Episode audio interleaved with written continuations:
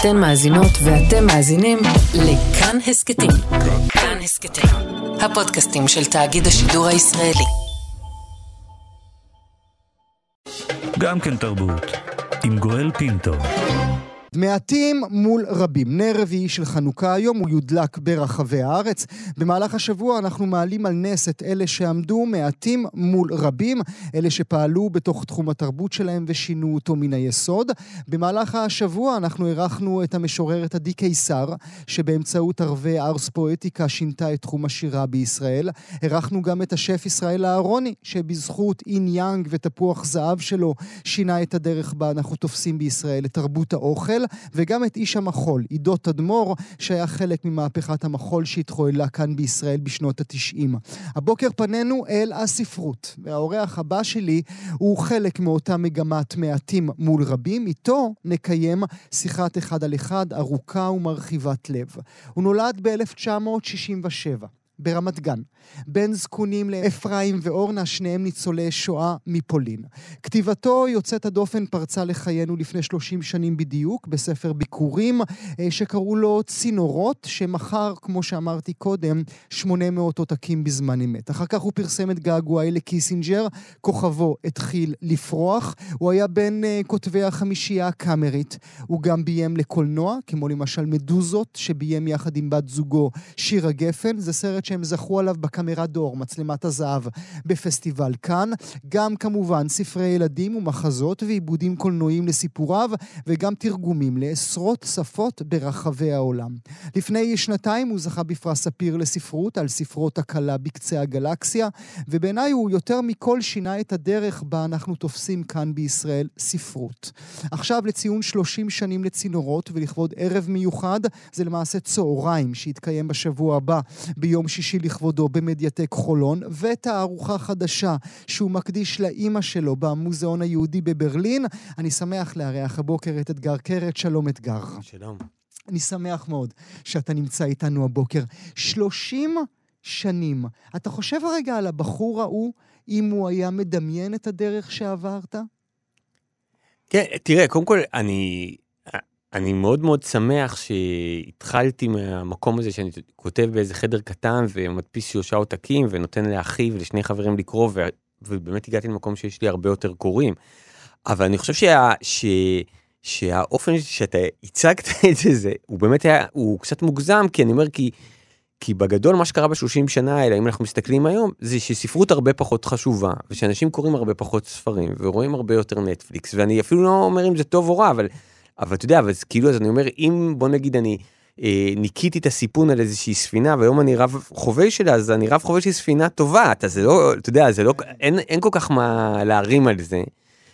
אבל אני, אבל אני שוב, אני, אני חושב שאני אם, אני אף פעם לא ראיתי את עצמי בתור סופר, אלא ראיתי את עצמי יותר כמספר סיפורים, שכתיבה זה הדרך הכי נוחה עבורה לספר סיפורים, אבל, אבל מבחינתי, אה, המעבר הזה שפתאום, אוקיי, אז עכשיו פחות אפשר, אנשים קוראים פחות ספרים, אז אני מפרסם ניוזלטר, אז אנשים קוראים את הסיפורים שלי כל שבוע, אז אני יכול, אה, לא יודע מה, לעשות סדרה לטלוויזיה, אז אני יכול לעשות אה, תערוכה על אימא שלי, שגם יהיו בטקסטים.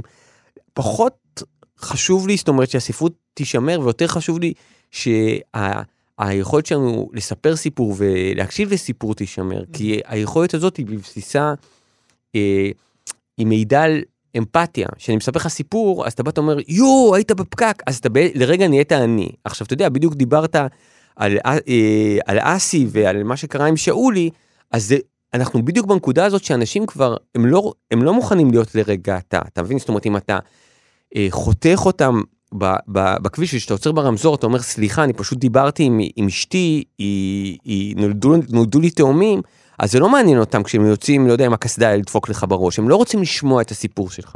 אז אני אומר שבאמת, אני, מה שעשיתי, או ניסיתי לעשות, אז אני נורא שמח שהיו לי קצת שותפים, אבל בגדול בעצם המלחמה הגדולה, אתה יודע, זאת אומרת, אנשים אומרים, לא יודע מה, להילחם באקלים, להילחם בזה, מה שלא, בהתחממות הגלובלית, אז אני בא ואומר שלפחות בזירה שלי, המלחמה הגדולה זה בעצם לשמור את הסיפור, ו... לשמור את החופש שיש לסיפור. אתה יודע, אני, אני נניח מרצה לפעמים באוניברסיטאות בארצות הברית. אז באוניברסיטאות בארצות הברית יש את המושג הזה טריגר אלרט. עכשיו, מה שזה אומר, רוברט מקי, שוחחנו איתו לפני שבועיים, הוא דיבר על זה שבדיוק כך, הוא צריך להתחיל כל, הצ... כל, כל, הצ... כל שיחה שלו, במין, אה, כל שיחה שלו מול סטודנטים, בלעשות להם אה, טריגר אלרט. אני הולך לדבר על מין, אני הולך לדבר על פוליטיקה, אה, אז- אה, אז- תיזהרו מראש. אז לכאורה, אני עולה על הבמה, ואני צריך, אה, או אני נמצא בכ- בכיתה, ואני מקריא שיר של רמוד קרבר, אז אני בא ואני אומר, תשמעו, אם יש איזשהו מישהו כאן שיש לו רגישות לאובדן חיות בית, אז ספוילר, בסוף השיר, הכלב שלו מת. עכשיו, כי, עכשיו, בעיקרון, אתה יודע, זה הדבר הכי אנטי-סיפורי שיש. אני רוצה שהכלב, ש, שאתה שומע את השיר, הכלב ימות בדיוק כמו שהכלב שלך מת כשהשכן הטיפש שלך דרס אותו, אתה מבין? אני רוצה שתחווה את זה. אבל לא, אני צריך כאילו להגן. עכשיו, הסביבה הזאת שבה אנחנו כולנו מוגנים ויוצאים, וכל הזמן רק מחפשים מה בא לנו לא טוב. אתה יודע, באו האנשים האלה, שאולי עשה מערכון, בא להם לא טוב, בא לך לא טוב, בסדר. מישהו אמר משהו שלא התאים לך. אבל המקום הזה, אתה יודע, כאילו אם אני מחפש איזה דימוי, אז אני בא ואומר, אני לא מדבר על מדינת ישראל, העולם הוא נהיה כאילו כמו, כמו חדר מיון בסורוקה באח, באחת בלילה, יוצא הרופא כזה טרוט עיניים, ואומר, טוב, עכשיו אני אקבל, ואז יושבים שם אנשים שחיכו שם כבר שעות, והם כולם עצבנים ופגועים, והם אומרים, אבל הבן שלי הוא רק ילד, ואומרים, אישה זקנה, אומרים, הוא חסר הכרה. כולם צועקים, כולם בטוחים שהם צודקים, ובסוף הוא מכניס מישהו, לא רוב את מי שצועק הכי חזק, אבל, אבל בגדול אני בא ואומר, זאת לא שיטה, זאת לא שיטה לשבת באיזשהו מקום ולבוא ולהגיד, אבל אני, אבל אני, אבל תחשוב עליי, אבל תחשוב עליי. אני, צריכה להיות איזשהו סוג של מערכת שהיא מייצרת איזשהו סוג של שפיל, שבה לפעמים אנשים אומרים דברים לא בסדר. אתה יודע, Mm. זאת אומרת, אני אומר, כשאתה מסתכל על ארה"ב, נניח, זה שאנשים לפעמים אומרים בדיחות לא לעניין. זה לא יפה, ולא צריך לצחוק מזה, ולא צריך אולי אה, ללכת לתוכניות שלהם, ולא צריך לתרום להם כסף לקיקסטארטר שלהם. אבל, אבל אני בא ואני אומר, זאת בסך הכל בדיחה. אנשים נלחמים בבדיחות האלו בזמן שאוסרים על הפלות לנשים. מהמם. זה מראה על איזשהו חוסר פרופורציה. אנחנו לא נגיע לעולם מושלם, אנחנו לא נגיע לעולם שבו נשלוט בכל והכל יגיע לנו טוב. אבל כדאי שבאמת נשמור על איזשהו סוג של שיווי משקל, שנשקיע את האנרגיות שלנו במקום הנכון. אבל, אבל יש את המגמה שאומרת, הבדיחות של דייב שאפל נגד טרנסג'נדרים, הם אלה שמובילות לאפליה נגד טרנסג'נדרים. אז אני לא, אני באמת לא מקבל את הגישה הזאת. אני, מה שאני רוצה להגיד, אני עושה הבדלה מאוד מאוד גדולה בין אזורים שבהם אנשים מבטאים את הרגשות שלהם ואת המחשבות שלהם, שהם לפעמים לא לגיטימיים. זה בסדר.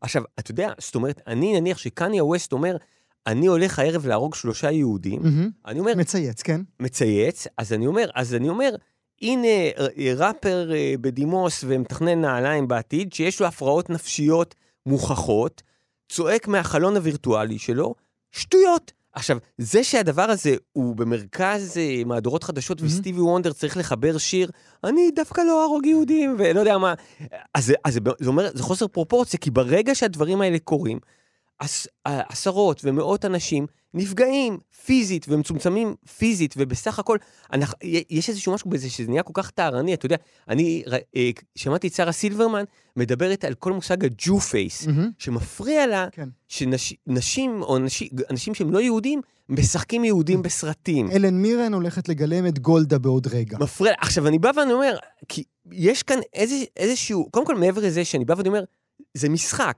אם אני פעם אעשה סרט ואני ארצה שאת היטלר ישחק שחקן שחור, אף אחד לא יבוא ויגיד לי, צריך לשחק אותו ארי שמאמין mm-hmm. בתורות גזע, בדיוק כמו שחניבל לקטור, אף אחד לא בא ואמר, צריך לשחק אותו סוציופט באמת. מהמם. כי אנחנו מראים פסיכופטים באור מאוד מאוד שלילי בסרטים בהוליווד, אז צריך גם לייצג סוציופטים, או כמו שאם יש סצנה שבה יש גילוי עריות, אני לא אעמוד על זה שזה יהיה אבא שמקיים יחסי מין עם הבן הביולוגי שלו. זה משחק, ממציאים דברים, אבל אני בא ואני אומר, בפרספקטיבה, אני יכול לחיות בעולם שהלן מירן חי... אה, היא גולדה. היא גולדה.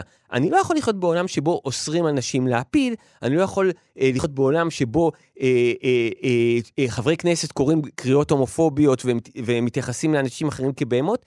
זה אני לא יכול, או שרוצים לצמצם את הזכויות שלהם, זה דבר שאני לא מוכן, כי ברגע שאנשים באים ואומרים, לא יהיה מצעד הגאווה, אז אני אומר, כן יהיה מצעד הגאווה. ברגע שבן אדם שלא מחזיק בשום תפקיד, או שהוא חושב שהוא מצחיק, אומר משהו לא מצחיק, אז אני אומר לו, זה לא מצחיק, זה לא כאילו נמשיך דרס. אותי פיל. האם, האם, האם התרבות החדשה הזו כן. אה, שעליה אתה מדבר, עוצרת אותך ככותב? האם היא גורמת לדמויות שלך להיות פחות מזעזעות? קודם כל, אני אומר, היא, היא עוצרת אותי כאדם. עכשיו, אני בא ואומר, יש הרבה דברים שעוצרים אותי כאדם. אתה מבין, אני נניח סתם, אם במהלך הרעיון, אני ארצה, יהיה לי קטע נורא נורא מצחיק, שבשביל זה אני צריך להתפשט, אני לא אעשה את זה, כי אני אומר, יכול להיות שזה לא יבוא לך טוב. וזה בסדר, אני אומר שעוצרים, אבל השאלה, באיזה, באיזה רמה אני צריך לעצור את עצמי כבן אדם. עכשיו, אני אומר, אני היום, שוב, כבן אדם נניח סתם, ש, שאם אני מדבר עם תלמיד או תלמידה שלי במצוקה, ואני במש, במשרד, ואומרים לי, תסגור את הדלת, אני אגיד להם, סליחה, אני לא סוגר את הדלת, mm-hmm. כי אני לא יכול לסגור את הדלת. אם אני, כשאני פוגש אה, אה, אה, אישה ברחוב, וזה דבר ראשון שאני בא ואני אומר, אוקיי, חמש דקות ראשון רק תדגים שאתה לא מיזוגן, שהיא תירגע, mm-hmm. ואז הכל יהיה בסדר. ואם אני פוגש אתיופי, אז אני צריך להסביר לו שאני לא שונא אתיופי, ואם אני פוגש ימני, אני צריך להסביר לו שאני שמאלני, אבל אני לא עוכר ישראל. ואם אני פוגש מישהו עם קורקינט, אני צריך להסביר לו שאני יודע שהמדרכה היא שלו, אבל שפשוט אני לא הספקתי לזוז הצידה. אז התחושה הכללית היא שאתה יוצא לעולם, לעולם באיזושהי תחושת מגננה מאוד מאוד גדולה. עכשיו, באמת, צריך להגיע לאיזשהו סוג של איזון, כי במציאות הזאת, שמה שקוראים, אבי מעוז צועק מכאן, ואנחנו צועקים מכאן, אז אה, בסופו של דבר, זאת אומרת, זה לא פתרון ארוך טווח. בסופו של דבר כולנו מפסידים במרחב כולו. ואני אומר שהמון פעמים, אתה יודע, המון פעמים אתה בא ואתה מוצא פתרון שהוא לא הכי טוב, אבל הוא בסדר. אז אני בא ואני אומר, בוא צריך לחפש את הפתרון שבסדר, כי אם לא נחפש את הפתרון הזה, אז או שבסוף נדפוק למישהו עם קסדה בראש, או שהוא ידפוק לנו. כי אנחנו באמת צריכים להבין את זה שהנרטיב שלנו והדברים שבאים אלינו לא טוב, אז הם לא בהכרח גם באים לאנשים אה, האחרים לא טוב. ואני אומר, והפוזיציה הזאת, שאנחנו בעצם לקוח לא מרוצה, זה, אה, אגב, גרטה טוננברגיות mm-hmm. הזאת. כאילו, כן. שאני בא ואני אומר, אתה יודע, ש, ש... אבל הבטיחו, אבל אמרו לי, אבל זה לא בסדר. אני בא ואני אומר, אוקיי, point noted. עכשיו בואו נחשוב מה אנחנו יכולים לעשות. לא להטיח, לא להדיר, לא להרביץ, אלא מה אנחנו יכולים לעשות שיהיה טיפה יותר טוב. האם אה, אה, אה, המאזינות והמאזינים שלנו יודעים, אתה מפרסם בכל העיתונים הכי כן. חשובים בעולם. הניו יורק טיימס, הניו יורקר, הלו מונד, הגרדיאן, מה לא. האם אתה מרגיש עם השנים שחולפות שיש קווים אצלם, אצל האמריקנים בעיקר, שאתה... ממש בטח. אתה יודע, אני כתבתי טקסט שהייתי ילד, הלכתי לסרט, ומישהו עם אפרו הסתיר לי. אז הם אמרו לי שאני לא יכול להגיד אפרו. אמרו, אתה יכול להגיד ג'ופרו, אתה יכול להגיד יהודי, אמרתי, אבל זה היה מישהו עם אפרו. אמרתי, הוא היה שחור והוא הסתיר לי. אני יודע שזה נשמע כאילו שאני מטיח משהו באומה השחורה, אבל היה אדם שחור עם שיער אפרו. אז אמרו, אבל אסור לך להגיד את זה. אז, אז באמת, אני כבר אפילו לא זוכר מה נגמר במשא ומתן הזה, יכול להיות שאפילו לא פרסמתי את הקטע. אתה יודע שאני פרסמתי קטע על טראמפ, וכשהוא נבחר, אז הוא אמר, אה, אה, grab them by the pussy. Mm-hmm. אז אחרי זה, כשהוא רצה לבנות את החומה עם מקסיקו, פרסמתי אה, רשימה לניו יורק טיימס, וברשימה אמרתי, אה, ועכשיו he wants to אה, אה, grab, אה, grab the Mexicans by the huevos. Mm-hmm. אז אמרו לי, אתה לא יכול להגיד את זה כי זה נורא מעליב כלפי מקסיקנים. והיה לי ויכוח נורא נורא גדול, ובסוף לקחתי את הקטע הזה, ופרסמתי אותו בעיתון הכי נקרא במקסיקו. והמקסיקנים מאוד אהבו אותו, כי הם הבינו שזה קטע שהוא בא לטובתם. בדיוק, אגב, כמו הקטע של שאולי, שהוא בעצם קטע שהוא באיזשהו אופן מטיף לצמחונות. עכשיו, אני צמחוני מגיל חמש, אתה יודע, הייתה לי טראומת במבי, אבא שלי לקח אותי ליום הולדת, ירו באימא שלו, התחלתי לצרוח באולם, ואז הוא אמר לי, מה אתה צורח? ואמרתי, ירו באימא של במבי בלי סיבה, הוא אמר, לא, לא, לא, יעשו ממנה שניצל, ומאז אני לא אוכל בשר. עכשיו, אני בחיים שלי לא הטפתי לאף בן אדם, הבן שלי אוכל סטייקים, אני אומר, זה, הכל בסדר, אבל אני בא ואומר, כשאני רואה את המערכון של שאולי, אני לא בא ואני אומר, וואו, בא בן אדם שהוא מנסה להדליק אנשים שיאכלו סטייקים, הוא בא ואומר להם, אתם אוכלים עין, אתם אוכלים אשח, אתם אוכלים כבד. עכשיו, אני בא ואני אומר, מה לא בא לך טוב? שאחר כך סטייק לא טעים לך? מה לא, או שלא בא לך טוב שהוא, למה הוא מדבר אה, כאילו לא יפה על טבעונות? מה? אתה יודע, אני לא מבין את זה, זאת אומרת, זה באמת המקום הזה שאתה רוצה לצמצם את מה שאנשים יאמרו. אז הוא אמר, אז מה? אז אה, נהיה לך אה, חדשקונים על המצח? מה, מה מפריע לכם? אני רוצה לחזור 30 שנים אחורה, כמו שהתחלנו. היו אנשים שחשבו שצינורות זה קקי? שזה לא טוב? בטח. אני חושב שעדיין יש אנשים שחושבים שזה קקי, אבל תראה, אני, אני, אני חושב שבצינורות, אה, גם במערכונים בחמישייה, אני אומר שעשיתי את המערכון הזה על התחרות ריצה באולימפיאדה, אז, mm. אה, אז אה, הציונות הדתית של אז, הפרס סמוטריצ'ית, אז הם הגישו אה, אה, שאילתה לכנסת והם ביקשו שיבטלו את התוכנית, אה, כי אמרו שיש בו חומרים אנטישמיים. אה, אסא כשר כתב שה... אני יהודי שונא עצמו, אני אומר, אני רגיל. עכשיו, הסיפורים שלי, נניח, יש לי סיפורים כמו צפירה, ש, שבסיפור צפירה, אז יש ילד שהוא עוזר לניצול שואה, ושבאים החברים שלו, התלמידים מהכיתה לה, להרביץ לו, אז הוא מנצל את הצפירה ואת זה שהם עומדים דום כדי לברוח. אז הייתי בכל, זה, אז כשזה נכנס למערכת החינוך, הייתי בכל מיני עימותים עם מורים, שהם אמרו שהם לא מוכנים ללמד את זה, כי זה מכניס ילדים את המחשבה לראש, שהם בעצם יכולים ללכת בזמן הצפירה. ואני אמרתי, אם הם לא חושבים את זה, זאת בעצם התניה פבלובית. כאילו, אני גם יכול ללמד את הכלב שלי לשבת בצפירה, אבל השאלה מה הערך של זה אם אתה לא בוחר בזה. אז אני אומר, אני רגיל, אני רגיש, אני, אני רגיל. אבל עד כדי הפסקת כתיבה, אנשים שאמרו לך, אלה לא סיפורים טובים, הם לא ראויים לדפוס? אנשים שאמרו לי שהם שרפו את העותקים של הספרים שלי, שהם הורידו אותם עם המים, שאני לא יודע איך בכלל עושים את זה פיזית. אי אפשר, האמן לי, ניסיתי. אז זהו, הם אמרו, אולי הם קראו את זה, אני לא יודע, אבל אנשים אמרו לי הרבה דברים. עכשיו, עכשיו שוב, אתה יודע, אפרופו שאולי, אז הם אמרו, אז הם אמרו, בסדר, הם אמרו, אנשים אמרו לי, אתה זה, לא יודע מה, אה, אתה זבל, אתה לא יהודי, אתה, אתה שונא נשים, אתה שונא ימנים, אתה שונא את המדינה, אתה שונא ערבים, אתה שונא חתולים בלי זנב, אתה כלב, אתה זה, אמרו, בסדר. באמת כלום לא נוגע בך, או לחילופין, כלום לא נגע בך לאורך 30 שנות? תראה, תראה, תראה, אני, מישהו, אני חושב שכתב את הסיפור רבין מת, mm. זה היה סיפור, זה סיפור, ובסיפור הזה, אה, זה ילדים שמוצאים חתול בכיכר רבין, והם קוראים לחתול רבין, אז זכר רבין, ואז אנשים נורא מתרעמים על זה שהם, איך מעיזים לקרוא לחתול רבין. עכשיו, אני אומר, אז כשפרסמתי את הסיפור הזה, אז אני זוכר שמישהו כתב לי, אה, אני עכשיו לקחתי את כל הספרים שלך, זרקתי אותם לזבל ואני לא אקרא יותר סיפור שלך. ואני זוכר שעניתי לו, אמרתי לו, אני עברתי על האיות במכתב, לי הרגשה שאתה גם לא קראת קודם. אז אני קצת, כאילו, האיום שלך נשמע לי קצת חלול. אבל אני בא ואומר, אבל בתכלס, כל העניין הזה, אתה יודע, תראה, אני חושב שאומן, הוא תמיד נמצא בנקודה מאוד רגישה.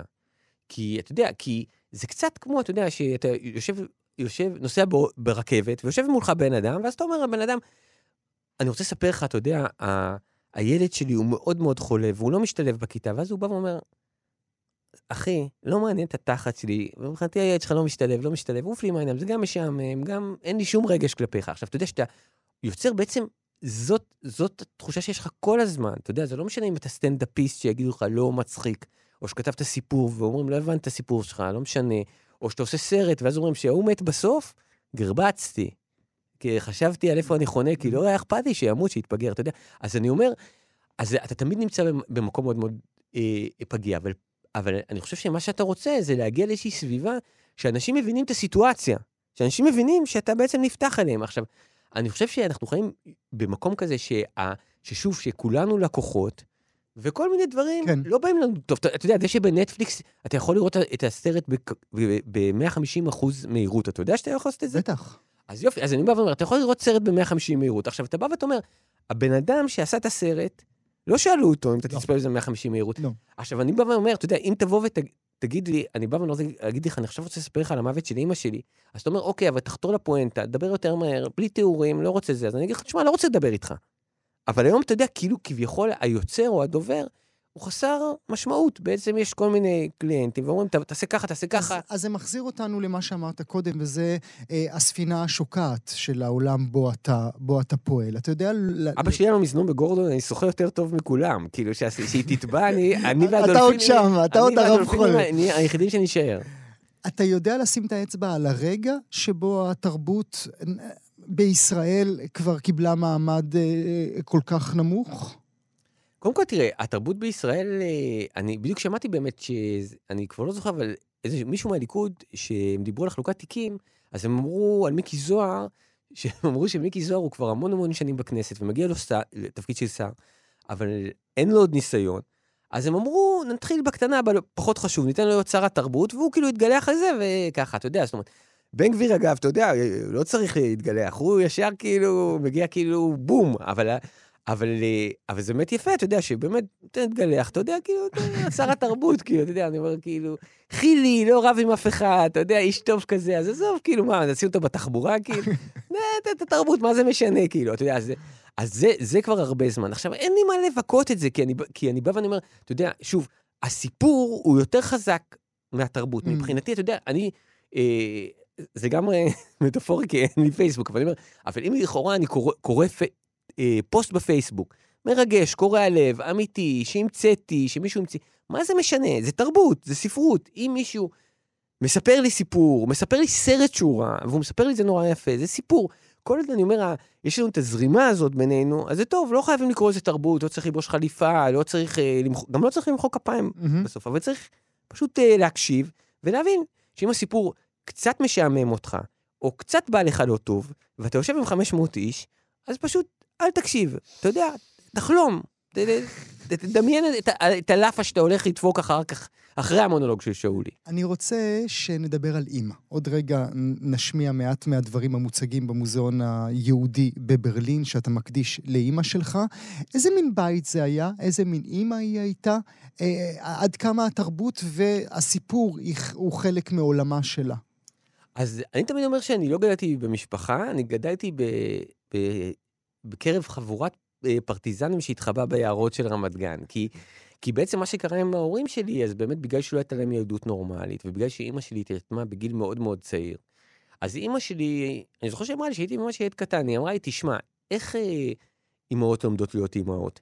הן פשוט אה, אה, מסתכלות על איך אימא שלהם מגדלת אותם, ואם זה טוב, אז הן מעתיקות את הכל, ואם זה רע, אז הן עושות ההפך. עכשיו, היא אמרה, אני, ההורים שלי מתו בגיל מאוד מאוד צעיר, אז אין לי ממש רפרנס, אני מאלתרת. אז אמרה, אז כל פעם, אם אני אומרת לך, יש כלל כזה, או צריך לעשות ככה, וזה נשמע לך לא הגיוני, אז תגיד לי, אמא, זה לא נשמע טוב, ואני מבטיחה שאני אחשוב על זה. עכשיו, היו איזה פעם, פעמיים, אבל היו גם המון כללים באמת אצל אמא שלי בבית, שאני עפתי עליהם, ושהפכתי להיות אבא, אז נניח, אז הבנתי שלשירה הם באים פחות טוב. נניח, לאמא שלי היה כלל, שאם יורד גשם, אז אה, לא הולכים לבית ספר. לא, כי היא אמרה, כי היא אמרה, היא, היא, הסבירה לי, גם היה לה נימוק, היא, כי היא אמרה, כי עם כל הכבוד, אה, הדברים אה, שמלמדים אותך שם, הם לא מספיק חשובים כדי להירטב עבורם. היא אמרה, אם יש יום יפה והמורה רוצה כאילו את השטויות שלה, בסדר, כאילו. אבל אם יורד גשם, היא אומרת, אתה תרוץ עם גרביים רטובות בשביל לשמוע אה, מה שמלמדים אותך, כאילו חשבון כיתה ג' שאתה כבר יודע, עזוב, כאילו. אז... אה, אז ואז אתה מגיע לשירה עם הכלל הזה, והיא אומרת לך, מה, אתה השתגעת? זהו, ואז אני מסביר ללב, ביום הראשון, בכיתה א' שיורד גשם, שאני מסביר לו שהיום לא הולכים לבית ספר, ואמרתי לו, אנחנו נשאר בבית, אנחנו נשחק וזה, וזה היה שיר הבא, ואמרתי, למה? אז אמרתי, כי יורד גשם, אז היא אמרה, שייקח מטריה. אז אמרתי, אמא שלך לא אמרה לך שיורדים גשם? אז היא אמרה, לא, לא, אמא שלי, אמא. בדיוק נמנמה כשהעבירו חפיפה על הקטע הזה.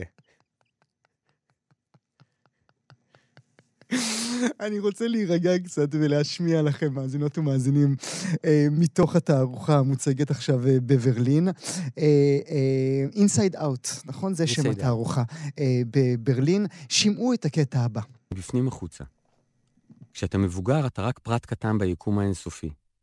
גרגר אבק הנח בשולי אותו מישור בלתי נגמר הנקרא עולם.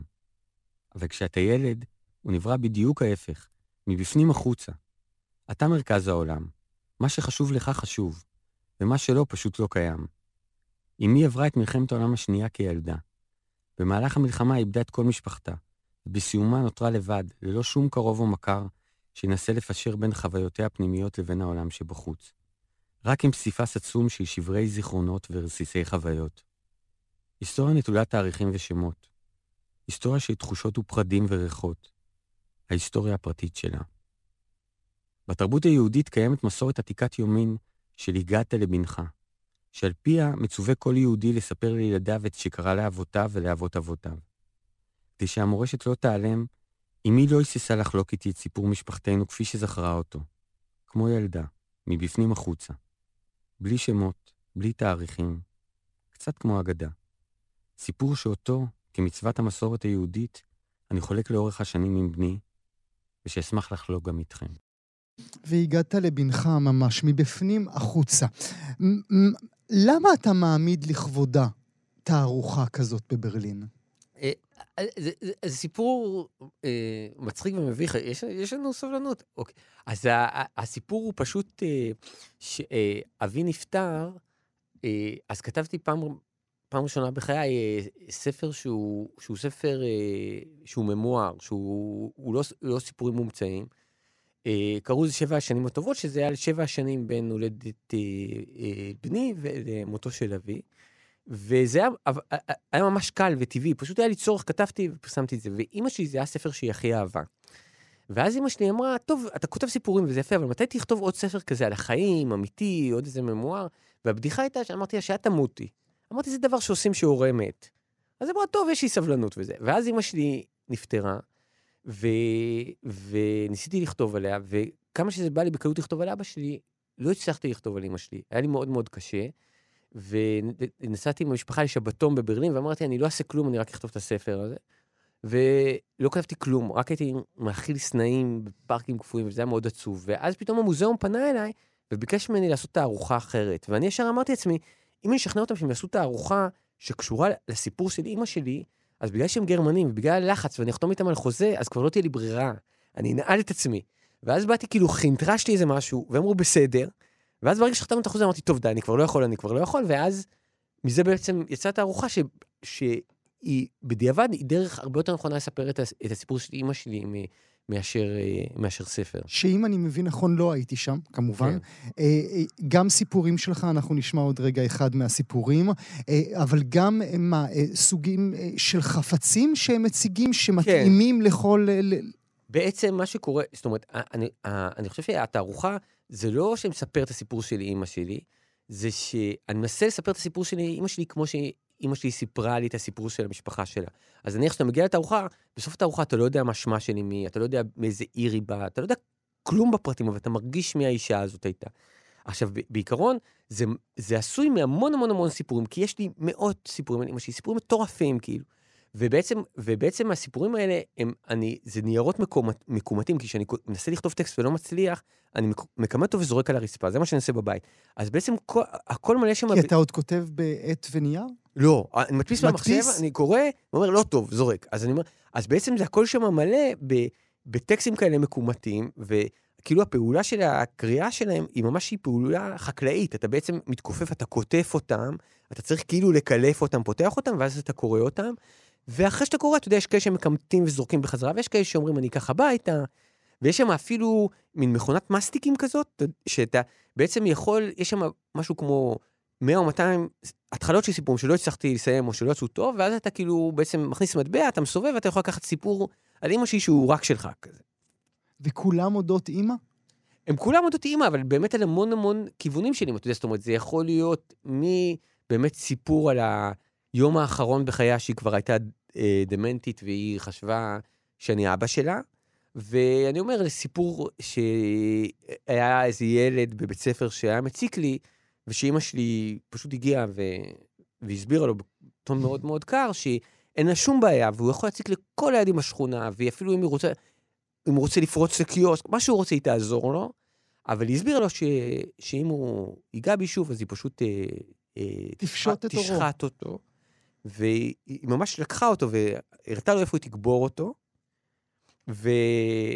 ואתה יודע, אני הרגשתי נורא, אתה יודע, אבל, אבל אגב, אתה יודע, ובאמת, אה, והילד הזה, שהוא גדל להיות אה, אה, פושע, אז אני תמיד הייתי פוגש אותו, כי הוא היה משחק שש אצלנו בשכונה. אה, אגב, הוא נפטר, הוא, הוא ביצע שוד מזוים ורצחו אותו בכלא, הרגו אותו בכלא, ותמיד כשהוא היה פוגש אותי, אז הוא היה אומר לי, מה שלום אמא שלך? אז הייתי אומר לו, טוב, וזה, אז הוא אומר, אה, אם היא צריכה לקפוץ איפשהו תל אביב, וזה, יש לי אוטו ואני מאוד מאוד פנוי. אז אמרתי לו, לא, אתה יודע, אם היא אוהבת להיות בבית, בשכונה וזה, אז אה, הוא אמר, טוב. ואז תמיד כשהייתי מסיים את הקניות והייתי בא ללכת, אז הוא אמר, אתה יכול לעשות לי טובה? אז הייתי אומר לו, כן, הוא אומר, תגיד לה ששאלתי. ועכשיו, אני בתור ילד, באמת היה איזה משהו מאוד uh, חזק, שאתה יודע, שאני הכרתי אותו בתור ה... היה, הוא היה ילד, אבל הילד הכי מפחיד בשכונה, הכי משוגע, הכי קיצוני, הכי רצחני, וראיתי שהוא פגש את אימא שלי, שהוא פתאום מזהה שהיא הרבה יותר מפחידה ממנו, וכשאני ראיתי את זה, גם, גם אני פחדתי, זאת אומרת, ידעתי שאני בצד הטוב שלה, אבל גם אמרתי לעצמי, אתה יודע, אם זה מה שצריך בשביל להתקיים, אז אני כנראה בשואה הייתי מת מזמן, אני לא, לא יודע לבוא ככה, אני לא יודע... הביאה את זה משם בעיניך? גם, תשמע, בן אדם ש... שרואה את, את אימא שלו ואחיו אה, נרצחים מול העיניים, בן אדם שיודע שהוא שורד לבד במשך שנים כילד, אתה יודע, בסביבה עוינת ורצחנית, אתה יודע, אז, אה, אז אה, הנקודה הזאת של להגן על עצמך, הנקודה הזאת של, אתה יודע, שכביכול, לא יודע מה, לפעמים חייבים להרוג, לפעמים זה לא מספיק לצעוק או לדחוף, לפעמים חייבים להרוג, זה, אתה יודע, זה הופך להיות איזשהו מין משהו שהוא... הוא בתפריט, אתה יודע. היא הרגה? אה, אני לא חושב, אני לא חושב, היא אף פעם לא אמרה לי, אבל, אבל, אני, אבל היו, אבל, אבל אני חושב שהיא הייתה בהמון המון סיטואציות קיצוניות, אתה יודע, זאת אומרת, בתערוכה, אחד הסיפורים שהיא, שהיא מספרת, זה סיפור איך אה, היא ואביה, אה, אה, תפס אותם מין מלשין אה, פולני בכיכר העיר, ו, והתחיל לצעוק יהודים, יהודים, יהודים, יהודים, ו, ואבא שלה שנבהל, אבל ישר חשב מהר, והוא היה בלונדיני, והאיש הזה היה שיער שחור, אז הוא התחיל לצעוק גם יהודים, יהודים, יהודים, והוא תפס את ה... והוא תפס את ה... מלשן. המלשן, ואז שהגיע כל ההמון הזוהם, הם הסתכלו, אמרו, בלונדיני גבוה, מישהו עם שיער שחור נמוך, ותפסו את הבן אדם הזה, והיא מספרת איך השכיבו אותו על הרצפה, ובעטו בו עד שהוא מת. עכשיו, זה זיכרון שלה, אתה יודע, מגיל 6, נניח, או גיל 7, וזה זיכרון טוב. כשהיא סיפרה לי את זה, זה זיכרון באמת, איך כמעט הרגו אותנו, אבל אבא שלי יזם מאוד, ידע איך להוציא אותנו מזה. בשבילי זה היה סיפור על איך לוקחים מישהו שדומה לי, עם שיער שחור, נמוך, שמים אותו על הרצפה, ובועטים לו בראש עד שהוא מת. זה, זה, זה, זה, ככה אני זכרתי את הסיפור. עד כמה אתה דור שני? אני בכלל לא דור שני, כי אני אגיד לך למה, כי אימא שלי לא הייתה דור ראשון. אני חושב שיש איזשהו משהו, אימא שלי, ההורים שלי מאוד לא אהבו להיתפס כניצולי שואה. היה בזה איזה משהו שכאילו כביכול ניצול שואה, אתה בעצם איזשהו אבן פסיפס או חלק מפאזל של האסון הגדול. אתה בעצם כאילו משרת איזשהו נרטיב מאוד מאוד גדול. אתה יודע, שבאו מארכיון שפילברג ראיין את אימא שלי, היא לא הסכימה לקבל אותם. ו... כי היא לא רוצה להיות חלק מהתצרף. היא אמרה לאיש שבא שלדעתה שפילברג הוא במאי בינוני, עם יחצן מאוד מאוד טוב, ו... והיא אמרה ש... אז הוא רוצה לשמוע את העדות שלי, אז היא אמרה, אני רוצה שהוא יעשה סרטים יותר טובים. בוא, כאילו, כל אחד, איש, איש באמונתו יחיה, תעזוב אותי באמא שלך. עכשיו, אני הרגשתי שמתחת לזה היה משהו יותר עמוק, שהיא מרגישה שכניצולת שואה, היא צריכה לשחק תפקיד, היא צריכה לספר סיפור מסוים, היא צריכה לעשות לעצמה רדוקציה לדבר הזה. והיא לא הסכימה להיות אבן בפסיפס הגדול הזה של השואה. מבחינתה, כביכול, אתה יודע, היא, היא הייתה כוכבת של סרט תקופתי שהתרחש בשואה. אז בגלל זה, הדמות הראשית, ההורים שלה מתו, הדמות הראשית נאלצה להתחבא. אבל הדמות הראשית לא צייתה לכללים של איך שצריכה אה, להתנהג ניצולת שואה. ו, ואתה יודע, ואני אומר באמת, אתה יודע, אני זוכר שהייתי ילד, פעם הלכנו לקופת חולים. וכשהלכנו לקופת חולים, אז הייתה שם אימא אה, אה, צעירה עם עוד ילד כזה מהשכונה, ולא היו מספיק כיסאות, אז uh, אני עמדתי ואימא שלי עמדה, ואז אימא אמרה לילד, תקום, תקום, היא ניצולת שואה. ואז הילד קם, ואז אימא שלי אמרה, תשב, תשב, זה בסדר. ואז אימא שלי אמרה לו, אה, מה זה אומר שניצולת שואה? אז הוא אמר, שאת מסכנה. אז אימא שלי אומרת, אני דווקא חושבת שזה אומר משהו אחר. אז, אז הוא אמר לה, מה? אז היא אמרה לו, אני חושבת שזה אומר שאם ארבעתנו נעמוד עכשיו ולא יהיו כיסאות, אז שאתה ואימא שלך כנראה טיפלו הרבה לפניי. עכשיו באמת היא אומרת, כאילו ניצולי שואה לא צריך לקום להם, אנחנו שורדים. צריך דברים אחרים, צריך לכבד אותם, אבל... אז, אז אני אומר, אז שיהיה... עכשיו, אימא שלי, אתה יודע, באמת, זאת אומרת, נניח, היא כאילו בדרכה הייתה הכי נגד פוליטיקת הזהויות, הכי נגד ביטול. אנחנו שמענו וגנר בבית ברמת גן, אתה יודע, והשכנים היו באים ואומרים, מה את שומעת וגנר? אז אמא שלי הייתה אומרת, אני אוהבת את זה. אז, אז אמרו לה, גם, גם הנאצים אהבו וגנר, אז אמא שלי אומרת, גם הנאצים גם אהבו תפוחים. אז מה אתם רוצים, שאני לא אוכל תפוחים? אתה... אתה יתום? אתה, אתה מרגיש את ה... את ה... אוי, גואל, אני, אני לא חושב שיש יתום ממני. תראה, אני בן אדם שבאמת, אה, שלא היה, פחות או יותר לא היה יום בחיים שלי, אולי טירונות, אני לא יודע מה, משהו כזה, או משהו, בצבא קצת. אבל טיולים והכל לא היה יום בחיים שלי שלא דיברתי עם ההורים שלי. בטח שלא היום שלא חשבתי על ההורים שלי. אה, אני חושב שאתה יודע, זאת אומרת, אני, אני, חושב, אני, אני כותב כמו שאימא שלי הייתה מספרת את הסיפורים שלה.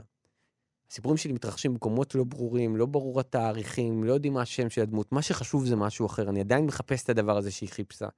אני, אתה יודע, זאת אומרת, התפיסות, בוא נגיד, אני, האתיות שלי הכי הגיעו מאבא שלי. אני, אתה יודע, אני, אני תוצר של ההורים שלי, גם אני חושב, אני חושב, אתה יודע, המון אנשים, הם באמת צריכים להתמודד עם מה שהבית נתן להם. עכשיו, אני, אתה יודע, אני לא יודע אם זו הגישה שלי, או, או פשוט זה שהיו לי הורים מדהימים. אני לא הייתי צריך להתמודד, אני רק צריך לספוג, וכל מה שספגתי הוא עוד כאן. אתה יודע, אני באיזשהו אופן, חלק גדול מהאירועים שלי מהדהד בי, זאת אומרת, אני לא...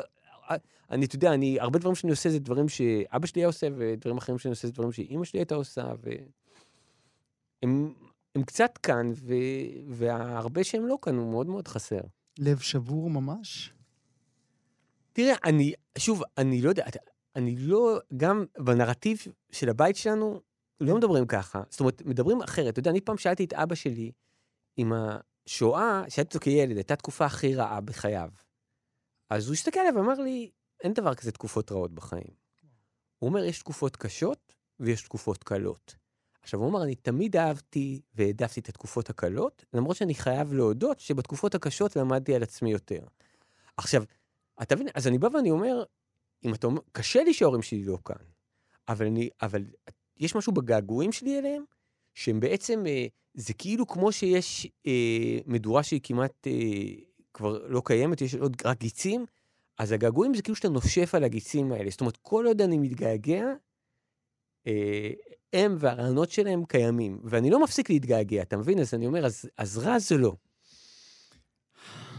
אני רוצה לסיום הדבר הזה, ואנחנו ממש עוד רגע גם מסיימים בכלל, אה, לומר לכם, מאזינות ומאזינים, כל הסיפורים היפהפיים האלה, אתם יכולים להאזין להם, אה, ואחרים כמובן, באתר של המוזיאון היהודי בברלין. פשוט תיכנסו למרשתת, רשמו את זה בחיפוש. יש שם הקלטות של אתגר בקולו בעברית ובאנגלית, תוכלו להאזין באמת לדברים ש... שאלה, אולי פעם זה גם יגיע לארץ. כן, כדאי. אני בעד, אבל אני, אני- אתה יודע, אני כבר רגיל שיש... אני, נור, אני מאוד מתלהב מהדברים שאני עושה, לפעמים אחרים קצת פחות. בדרך כלל העולם אוהב. אני רוצה שנסיים, אה, שתקרא לנו ותזכיר לנו את הצלילים של צינורות, כי אנחנו רוצים לחגוג 30 שנים עכשיו לצינורות. או, אנחנו כבר כל השנה חוגגים 30 שנה. אז כן, בוא זה- נחגוג שוב, תקרא עבורנו מתוכו. אוקיי. אז, אז בעצם זה טקסט גב העטיפה של הספר, אה, שאני הייתי צריך לכתוב טקסט מאוד מאוד קצר, אבל רציתי שהוא יגיד משהו על, על כתיבה או... שכחתי שהוא ורוד, אתה יודע? ורוד. שכחתי שהוא ורוד, כן. נשלח לאבי מעוז עותק. כשיש לך התקף אסתמה, אין לך נשימה. כשאין לך נשימה, קשה לדבר. המשפט שלך חסום על ידי כמות האוויר שאתה מסוגל להוציא מהריאות. זה לא הרבה. משהו בין שלוש לשש מילים. וזה נותן לך כבוד למילה. אתה עובר בין ערימות המילים שעולות לך בראש, בוחר את הכי חשובות, וגם הן עולות לך. לא כמו אנשים בריאים שמוציאים את כל המילים שהצטברו להם בראש כמו שמוציאים אשפה. כשמישהו בזמן התקף אומר, אני אוהב אותך, או אני נורא אוהב אותך, יש הבדל. הבדל של מילה. ומילה זה המון. כי מילה יכולה להיות לשבת, ונטולין, או אפילו אמבולנס. מדהים. מה האתגר של היום חושב על הגב הזה, על אתגר שכתב את זה לפני 30 שנים? תראה, האסתמה עוד איתי, אז אני... לא, אבל באמת, אה, אני... תראה, אני חושב ש... שיש איזשהו משהו ב... ב... בטקסט הזה, אה, שהוא מבחינתי קצת אה, מדגים לי למה אני כותב, כי בעיקרון אסתמה זה הדבר הכי קשה, הכי טראומטי בחיים. נולדתי עם אסתמה, זיכרונות הילדות הראשונים שלי זה, אתה יודע, זה שמסיעים אותי לחדר מיון, ואני על סף אובדן הכרה, ומה שאתה לא רוצה. ובעזרת הכתיבה, פתאום הצלחתי להפוך את האסתמה למשהו אחר. זאת אומרת, שאסתמה זה משהו שייצר את הזהות שלי, אסתמה זה משהו שייצר איזה כנות אצלי. אסתמה הפכה אותי למה שאני, זה כמו שאבא שלי אמר, זה... אין דברים רעים, יש דברים קשים. ואם מתגברים עליהם, אז אתה יודע, אז נהיה, משהו, נהיה מזה משהו טוב אולי. 30 שנים לצינורות של אתגר קרת, אה, גם המדיאטק חולון יחגגו לו ביום שישי הבא, 30 בדצמבר, בשעת אה, צהריים. יהיו שם רבים, אתגר כמובן, קרן מור, מנשה נוי, ערן צור, יאלי סובול, דניאל סלומון, קרני פוסטל ועוד ועוד רבים אחרים. אתגר, אני רוצה... אתן מאזינות ואתם מאזינים לכאן הסכתים. כאן הסכתים, הפודקאסטים של תאגיד השידור הישראלי.